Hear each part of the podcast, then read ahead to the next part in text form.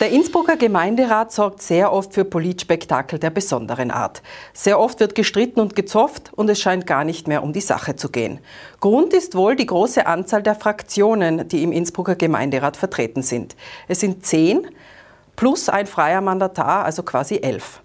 Wie sollen Entscheidungen in einer Stadt für eine Stadt getroffen werden, wenn dermaßen viele unterschiedliche Positionen, Meinungen unter einen Nenner gebracht werden müssen? Herzlich willkommen zu Tirol Live, dem Talkformat der Tiroler Tageszeitung. Ich bin Verena Langecker. Bei mir zu Gast ist heute Lukas Krackel.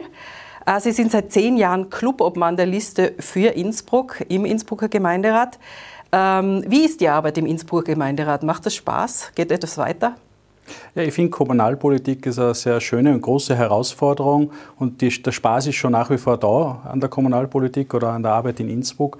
Früher war es ein bisschen einfacher, da hat es äh, mehr Zusammenarbeit gegeben, mehr auf Augenhöhe und da haben wir ein bisschen ein Problem derzeit. Aber wir versuchen eigentlich das Beste daraus zu machen und für die Menschen was weiterzubringen. Mhm. Ein in Innsbruck immer aktuelles Thema, bei dem Sie versuchen, etwas weiterzubringen, ist Wohnen. Am freien Markt ist Wohnen sehr teuer. Jetzt soll gefördertes Wohnen, also Wohnen in Stadtwohnungen, auch für Besserverdienende, also den Mittelstand, möglich werden. Äh, es gibt ein neues Modell in Planung. Wie sieht das aus? Also prinzipiell geht es einmal darum, dass wir die Abwanderung stoppen. Wir merken, dass viele Menschen von Innsbruck weggehen, weil sie das Leben in Innsbruck nicht mehr leisten können. Das sind genau jene, die vielleicht ein paar Euros zu viel verdienen, um eine städtische Wohnung zu bekommen, aber auch zu wenig, um sie am freien Markt selber versorgen zu können. Und genau die wollen wir eigentlich da halten. Das sind die Leistungsträger aus der Mitte der Gesellschaft, die sehr viel Steuern zahlen, die hier auch konsumieren, die den Wirtschaftsstandard auch sehr gut tun und auch sehr wichtig sind für uns. Funktionieren soll das Ganze so, dass wir, wir haben natürlich unsere Vergabeliste für städtische Wohnungen äh, im, im, geförderten Bereich und dann gibt es einen Bereich, der fördernahe sein soll. Das wäre eben die zweite Liste.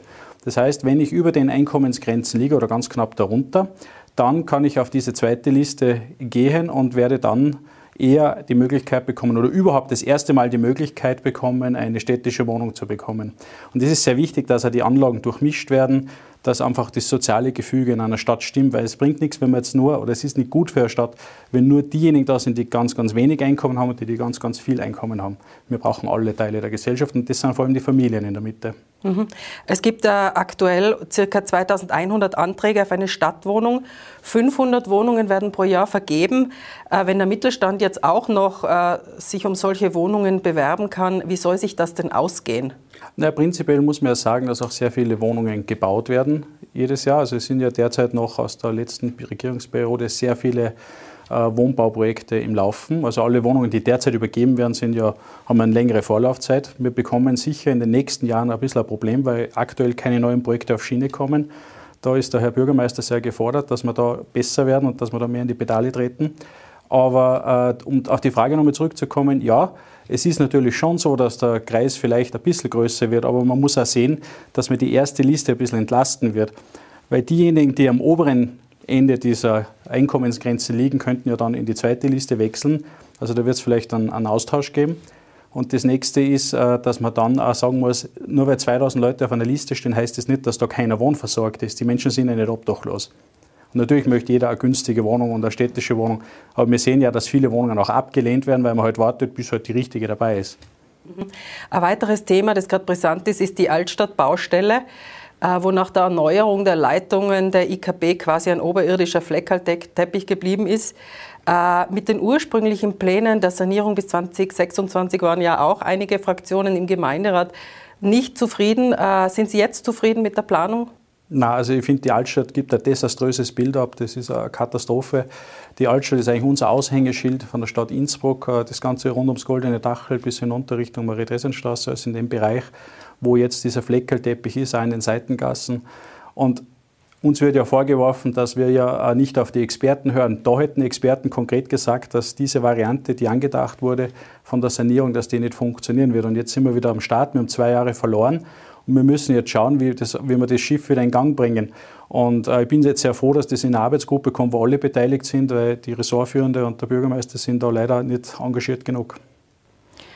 Was gibt es jetzt da für einen Plan, für einen Zeitplan? Naja, es muss jetzt zuerst einmal äh, erhoben werden, wie es jetzt äh, die andere Variante ist. Also, dass man, man muss jetzt darüber nachdenken, wie geht man das Ganze an. Es war ja geplant, dass man teilweise saniert und repariert und äh, der Altbestand wieder verwendet, was ja durchaus wünschenswert wäre. Wenn das aber dann äh, zu einer Kostenexplosion führt, wie es jetzt herausgestellt hat, dass sie die Kosten mehr als verdoppeln, dann wird es halt schon äh, zu hinterfragen sein, ob das der richtige Weg ist. Und das nächste ist, man verliert halt Zeit, Zeit, Zeit. Die Altstadt bleibt in dem Zustand, wie sie ist. Deswegen versuchen wir jetzt bis Herbst einen neuen Weg zu beschließen. Aber Zeit haben wir schon verloren und das ist sehr traurig. Wie viel würden Sie gern einsparen, wenn 2026 zu lang dauert an Zeit? Naja, der große Fehler ist meines Erachtens, dass man erst nachdem die Arbeiten fertiggestellt waren, angefangen hat, wirklich sich zu überlegen, wie man damit umgeht. Aus meiner Sicht hat man damals beim Beschluss für die Großbaustelle in der Altstadt, die ja richtig und wichtig war, das muss man ja sagen, hätte man ja da zum gleichen Zeitpunkt schon wissen müssen, wie man danach weitermacht. Und jetzt sind wir eigentlich in einer Diskussion drin, wie man technisch was umsetzt. Wir kriegen Vorträge, äh, wie die Pflasterung sein muss, äh, wie die Fugen funktionieren oder nicht Fugen. Äh, das bringt uns aber alle nicht weiter. Wir können noch die 50. Arbeitsgruppe einrichten. Äh, es muss da jetzt was weitergehen und wir hoffen, dass wir da jetzt beitragen können, dass das im Herbst vorangeht. Und wir haben ja damals im Doppelbudget, also im letzten Dezember, haben wir ja schon extra Budgetpositionen verankert, weil die Grünen wollten das Projekt ja überhaupt noch später machen und das wäre dann bis nach der Wahl gegangen. Ein Schelm, wer Böses denkt. Gell? Dann hoffen wir auf Einigkeit in, zu diesem Thema im wäre Herbst schön, im ja. Innsbrucker Gemeinderat. Ähm, Themenwechsel. Bürgermeister Georg Willi rechnet ja mit einem regulären Wahltermin 2024. 1994, also genau 30 Jahre zuvor, äh, hat sich die Liste für, für, Innsbruck von der ÖVP abgespaltet. Äh, ist für Innsbruck immer noch ein Erfolgsmodell wie damals zu Zeiten von Herwig van Staar? Also ich glaube, für Innsbruck hat Innsbruck maßgeblich äh, begleitet die letzten 30 Jahre und immer in wichtigen Funktionen, meistens als Bürgermeister oder Bürgermeisterin auch. Äh, wir haben sehr viele Projekte auf den Weg gebracht. Vielleicht waren es ein paar zu viele, vielleicht haben wir ein bisschen zu wenig verkauft für dem, was wir gemacht haben. Aber man sieht eigentlich in der Diskussion, wenn es wenn sich jemand mit jemandem beschäftigt im Gemeinderat, sind es meistens die anderen mit uns. Also vor allem die Grünen glauben ja, dass wir die ganz die Bösen sind im Gemeinderat, weil sie aber auch genau wissen, weil wir die Einzigen sind, die wirklich stabil sind, kräftig sind und auch was weiterbringen können. Weil es ist ja schon auch so, dass in der vergangenen Periode hat es ja eine Vier-Parteien-Koalition gegeben und da hat es eigentlich immer einen Zug nach vorne gegeben und das liegt halt an der Führungskraft. Und das war bei uns die Christine Opitz-Bleur und ist sie immer noch. Und das ist den Grünen immer noch ein Dorn im Auge. Und ja, es ist schade, weil es geht viel Energie verloren für die Stadt. Es gibt sehr viele Fraktionen im Innsbrucker Gemeinderat. Äh, es gibt auch, gab auch immer wieder personelle Abwanderungen von für Innsbruck wieder zurück zur ÖVP. Wie sieht es denn aus mit einer Wiedervereinigung? Kann man sich das vorstellen? Ich glaube, über das müssen wir nicht diskutieren. Wir wissen, dass der Bürgermeister sich gern jeden Tag mit Umfragen und Wahlen beschäftigt. Äh, wir sind da zum Arbeiten, wir sind ja gewählt zum Arbeiten. Das Modell hat eigentlich immer gut funktioniert. Wir haben bis auf 2018 nach der Wahl na, Entschuldigung, bis 2012 nach der Wahl äh, war ja das Thema natürlich, wo die ÖVP einmal in Opposition gegangen ist. Ja, das sind Zeiten sind auch vorbei. Wir haben eine sehr gute Basis, eine sehr gute Zusammenarbeit mit der ÖVP und ich finde, das kann so bleiben. Okay, also keine, keine Wiedervereinigung geplant? Also aus meiner Sicht nicht und äh, ich kann da nichts dazu sagen, weil wie gesagt, wir sind dafür da, dass wir jetzt unsere Arbeitszeit erbringen und auch hier im Gemeinderat uns einbringen und wie wir kooperieren, das sieht man eigentlich, dass das gut funktioniert und das werden wir sicher fortführen. Aber für Sie persönlich wäre es jetzt kein Problem. Also Ihre persönliche Zukunft hängt nicht an für Innsbruck oder an ein für Innsbruck plus ÖVP oder ÖVP plus für Innsbruck. Nein, ich glaube, äh, wichtig ist, was für die Menschen passiert in einer Stadt und in was für einer Konstellation das irgendwann irgendwo passiert, ist eigentlich unerheblich. Wir sind eine eigenständige Bewegung. Das sind wir jetzt 30 Jahre, wie Sie schon gesagt haben. Ich glaube, das hat sehr gut funktioniert. Und ich sehe jetzt keinen Grund oder keinen Diskussionsbedarf aktuell. Was ist denn Ihr spezielles politisches Herzensprojekt in der Stadt Innsbruck? Ja, mein Herzensprojekt, das leider noch nicht umgesetzt wurde, ist, ist vor allem die Einhausung der Autobahn. Wir haben ja gesehen äh, bei der Einhausung in Amras, was für eine große Verbesserung das für die Menschen gebracht hat in puncto Lärm und Luft. Und das würde ich eigentlich gerne auch in die andere Richtung sehen, weil da würde man die Stadtteile Siglanger, Mentelberg, Höttinger auch massiv entlasten. Das wäre möglich. Es gibt mehrere Varianten. Es gibt von Straße in den Berg verlegen bis Einhausung und oben begrünen. Gäbe es viele Themen. Da sind wir sehr dahinter. Gleichzeitig wäre die Flughafenabfahrt äh, ganz wichtig. um auch die Anrainer am Fürstenweg zu entlasten, auf der Granebiter Allee. Das wären eigentlich Themen, die, die mir noch sehr am Herzen liegen und wo ich eigentlich versuche, da äh, Schub zu machen. Dann viel Glück bei der Arbeit daran. Danke. Ich bedanke mich für das Gespräch. Dankeschön. Unser zweiter Gast ist seit vielen Jahren in der Werbebranche beruflich erfolgreich unterwegs. Äh, Tom Young, Sie sind Obmann der Fachgruppe Werbung und Kommunikation in der Wirtschaftskammer, haben selbst eine Netzwerkagentur und sind Initiator von Kreativland Tirol. Tirol soll also kreativer werden. Deshalb nehme ich an, wurde diese Initiative gegründet. Äh, warum eigentlich? Ja, weil wir festgestellt haben, und das ist jetzt bestätigt worden durch eine Studie, dass wir hier im, im breiten Kreativen äh, eine Lücke haben. Wir haben uns verglichen natürlich auch mit anderen Bundesländern, Steiermark, Oberösterreich, Vorarlberg. Und wir sehen, dass die Kreativität im Einzelnen gegeben ist, aber wenn man jetzt anschaut, wie Unternehmen agieren, wie Gruppen agieren, wie Bürokratie agiert, dann ist da ganz viel Luft nach oben noch. Mhm. Äh, diese Studie habe ich äh, Ausschnitte gelesen. Äh, sie wurde im Frühjahr 2022 durchgeführt und äh, es gibt da eigentlich ganz spannende äh, Daten. Da steht nämlich scheinbar drinnen, 93 Prozent der Unternehmerinnen sagen etwa, dass es ohne Kreativität keine Zukunftsfähigkeit gibt. Aber nur 49 Prozent meinen, dass Kreativität ausschlaggebend bei der Personalauswahl sei. Äh, ist da, wie definiert man da Kreativität? Weil äh, das müsste ja dann eigentlich alles deckungsgleich sein, weil einmal kreativ ist ja eigentlich immer kreativ. Na, wir haben einfach festgestellt, dass äh, viele Unternehmen zwar behaupten, dass sie kreatives Potenzial in den Unternehmen haben, aber genau eben bei der Personalausweis wird das nicht abgefragt. Das heißt, die stellen Leute ein, quasi mit dem Wissen, das im Unternehmen schon ist. Weil wenn man kreative Leute einstellen würde, müsste man dementsprechend auch abfragen, wie schaut es aus mit der Intuition und so weiter. Also diese, diese Parameter werden aber nicht abgefragt, sondern das läuft immer nach dem gleichen Muster ab. Ja. Also die Unternehmen, je größer sie werden, also Unternehmen, haben Sie vielleicht auch gelesen, ab 49 Personen, ja, für die spielt das überhaupt keine Rolle mehr ja, bei der Personalauswahl, ob jemand kreativ ist. Und das äh, lässt den Schluss zu, dass die Unternehmen, die größer sind, die haben einfach prozessorientierte Systeme drinnen. Ja, und da ist eine Störung und eine Kreativität ist einfach in gewissem Maße eine Störung, äh, nicht erwünscht. Ja. Und für die Zukunft wird es aber sein müssen, weil wenn wir Ideenkultur pflegen wollen, weiterentwickeln wollen in diesem Land, dann wird es das brauchen, dass wir auch diese Kriterien in den Unternehmen beim, bei der Personalauswahl abfragen. Mhm. Kreativität ist also notwendig für Innovation. Äh, welche Art von Innovation durch Kreativität würden Sie sich denn wünschen für Tirol? Ja, wir haben immer das, äh, das Thema ist der Unterschied zwischen Kreativität und Innovation. Wir sagen ja, Wer Innovation ernten will, muss Kreativität sehen. Das heißt, das ist der Prozess, der vorgelagert ist eigentlich. Und ähm, wenn man jetzt Kreativität definieren will, dann gibt es eigentlich drei Arten von Kreativität. Also wenn, wenn hier jetzt die Kamera ausfällt, dann haben wir ein akutes Problem und da müssen wir uns was überlegen, fällt nicht aus.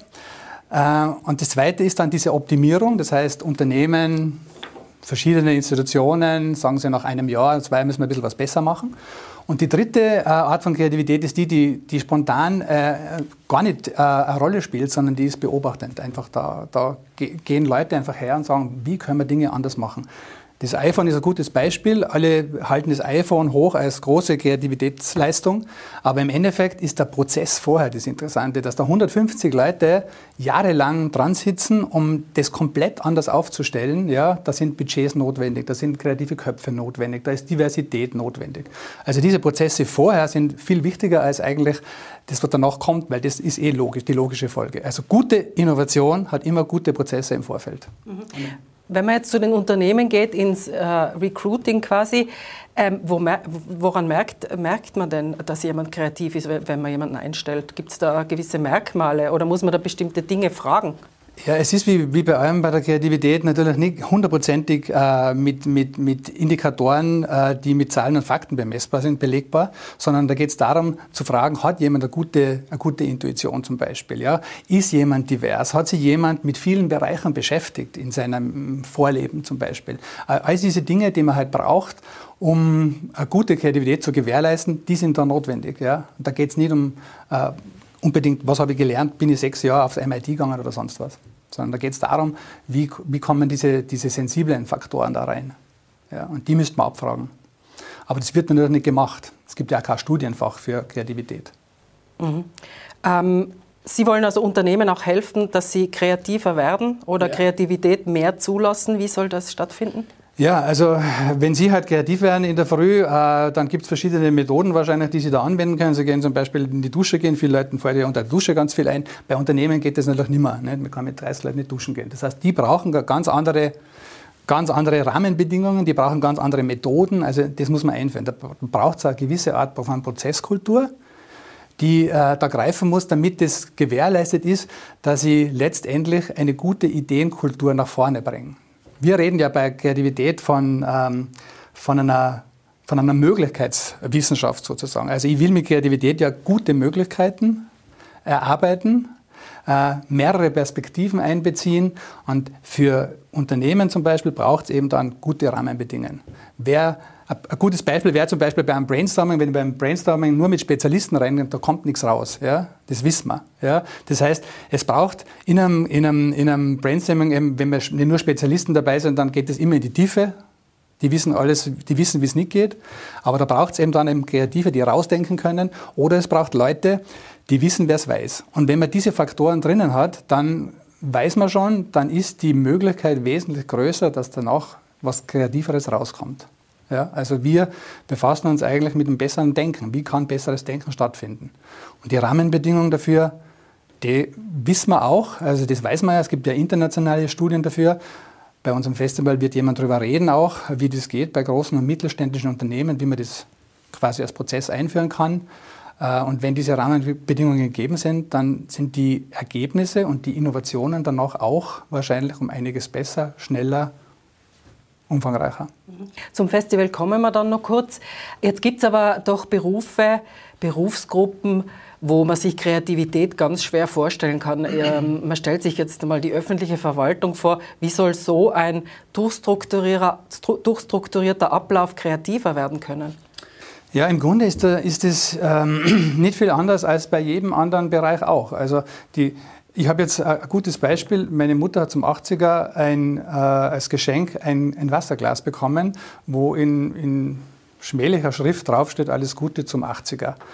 Äh, die Frage ist, wenn Sie da Leute hinsetzen und sagen, wie, wie kann, können wir jemanden honorieren, der 80 Jahre in der Gemeinde ist, Kommunalabgaben zahlt, vielleicht noch Kinder großzieht und so weiter, wie können wir uns da dankbar erweisen?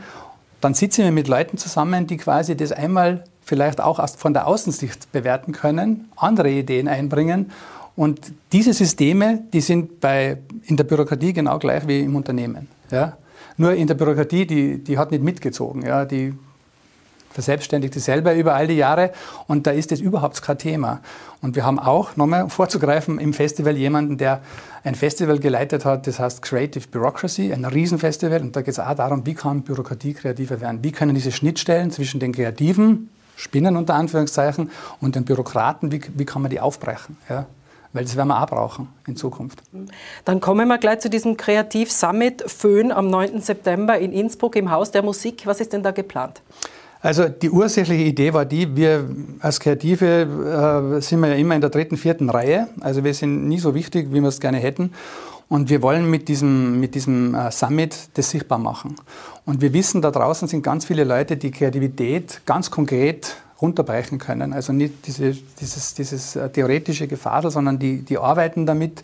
Und da sind acht Speaker dort, die aus unterschiedlichen Perspektiven eben Kreativität beleuchten. Da ist der Wolf Lotter dort, der ein, Kapazunder auf dem Gebiet ist.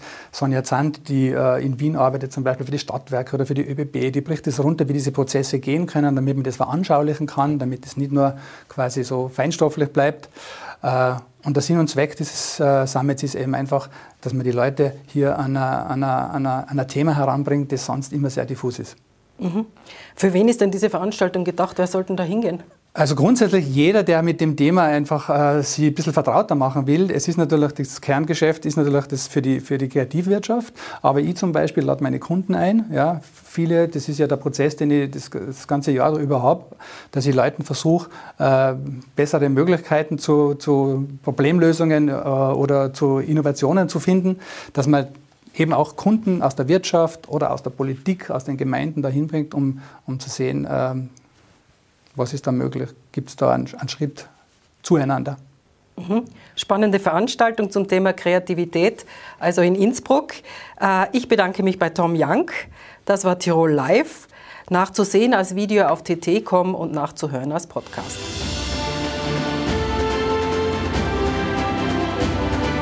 Tirol Live, ein Podcast der Tiroler Tageszeitung. Das Video dazu sehen Sie auf tt.com.